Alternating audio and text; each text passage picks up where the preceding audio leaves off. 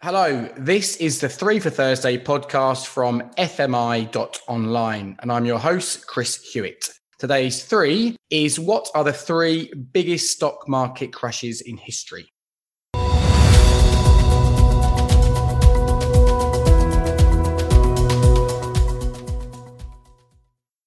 Ryan, how you doing? Good morning, Chris. I'm doing very well. How are you this morning? I'm very good, thanks. I did ask people for some feedback about the podcast. One of the things that was fed back to me was that the intro was the same each week. Did you notice a difference this week at all? You did change it up a little bit this week. It threw me off a little bit, to be honest. I wasn't expecting it. So, no, nice bit of variation there. I'm sure our listeners will appreciate it. Well, we shall see.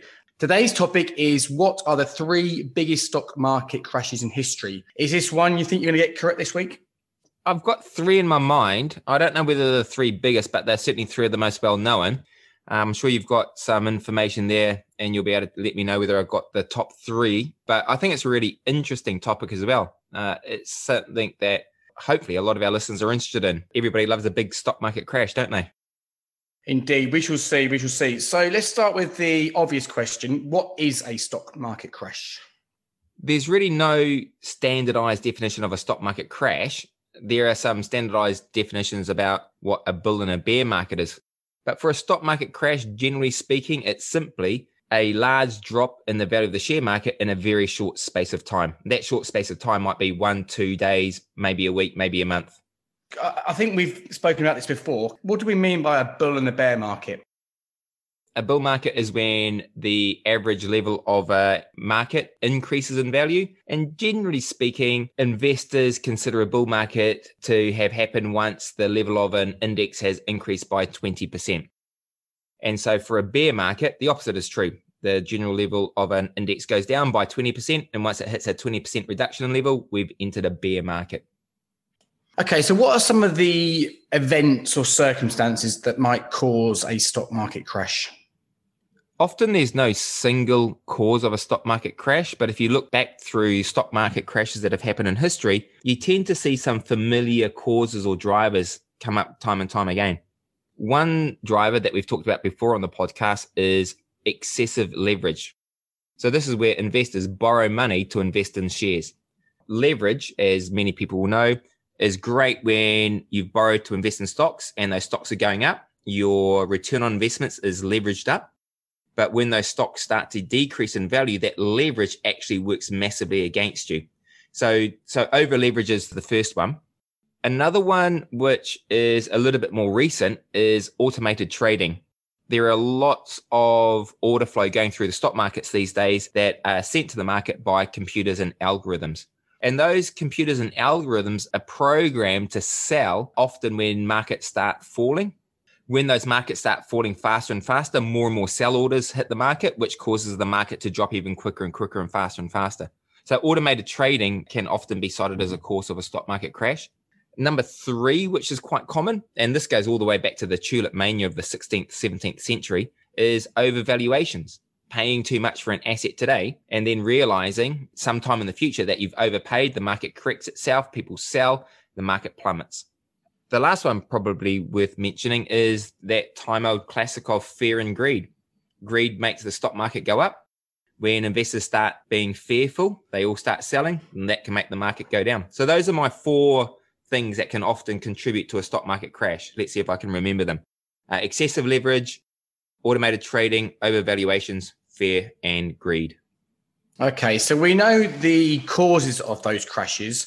Let's go then to today's 3 for Thursday, which is looking at the 3 biggest stock market crashes in history. What would be the one that immediately comes to your mind? Well, I'm probably not going to be in the position to rank these in order from the largest to the smallest. So what I'm going to do is I'm going to give you my 3 in chronological order. So the first one, which happened way back in 1929, is the Wall Street crash of October 1929. The US economy was roaring after World War I. They actually called it the Roaring 20s. There was lots of overproduction in factories. And so a lot of consumers, a lot of investors invested in the stock market in this belief that stocks will just keep on going up and up and up in value. And so a lot of these people also borrow. So there you have that excessive leverage coming into play in order to invest in stocks. This led to this really overheated market, which finally caught up with itself. The institutional seasoned investors sold, and then a few days later, everybody else started to sell. And I think it was the 28th and 29th of October that the markets just absolutely crashed and tanked. So 1929 is my first one. Okay, what would be the other two that come to mind? The other two that come to mind, well, it's going to be something that happened on a date that was eerily similar to the 1929 crash, and that was 1987. The crash of 1987, infamously called Black Monday. And again, it was a date in October, really, really close to the 1929 crash.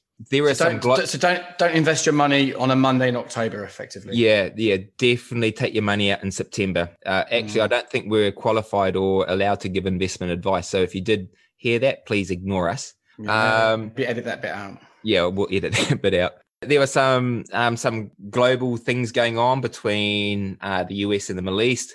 There were some things going on in commodity prices and oil markets. In October, the market started to come back a little bit, and this is when automated trading for the first time really contributed to a stock market crash. There were a lot of brokers in the markets that were using algorithms and computers to place their orders. This makes it really difficult to stop trades before they hit the market, and then prices just started to plummet in a single day. I can't remember if it was the Dow or whether it was the NASDAQ, but one of those indices, I think from memory, dropped 20% in a day. So that definitely qualifies as a stock market crash. So 87 is my choice number two. Okay, so 1929, 1987. What would be your third answer?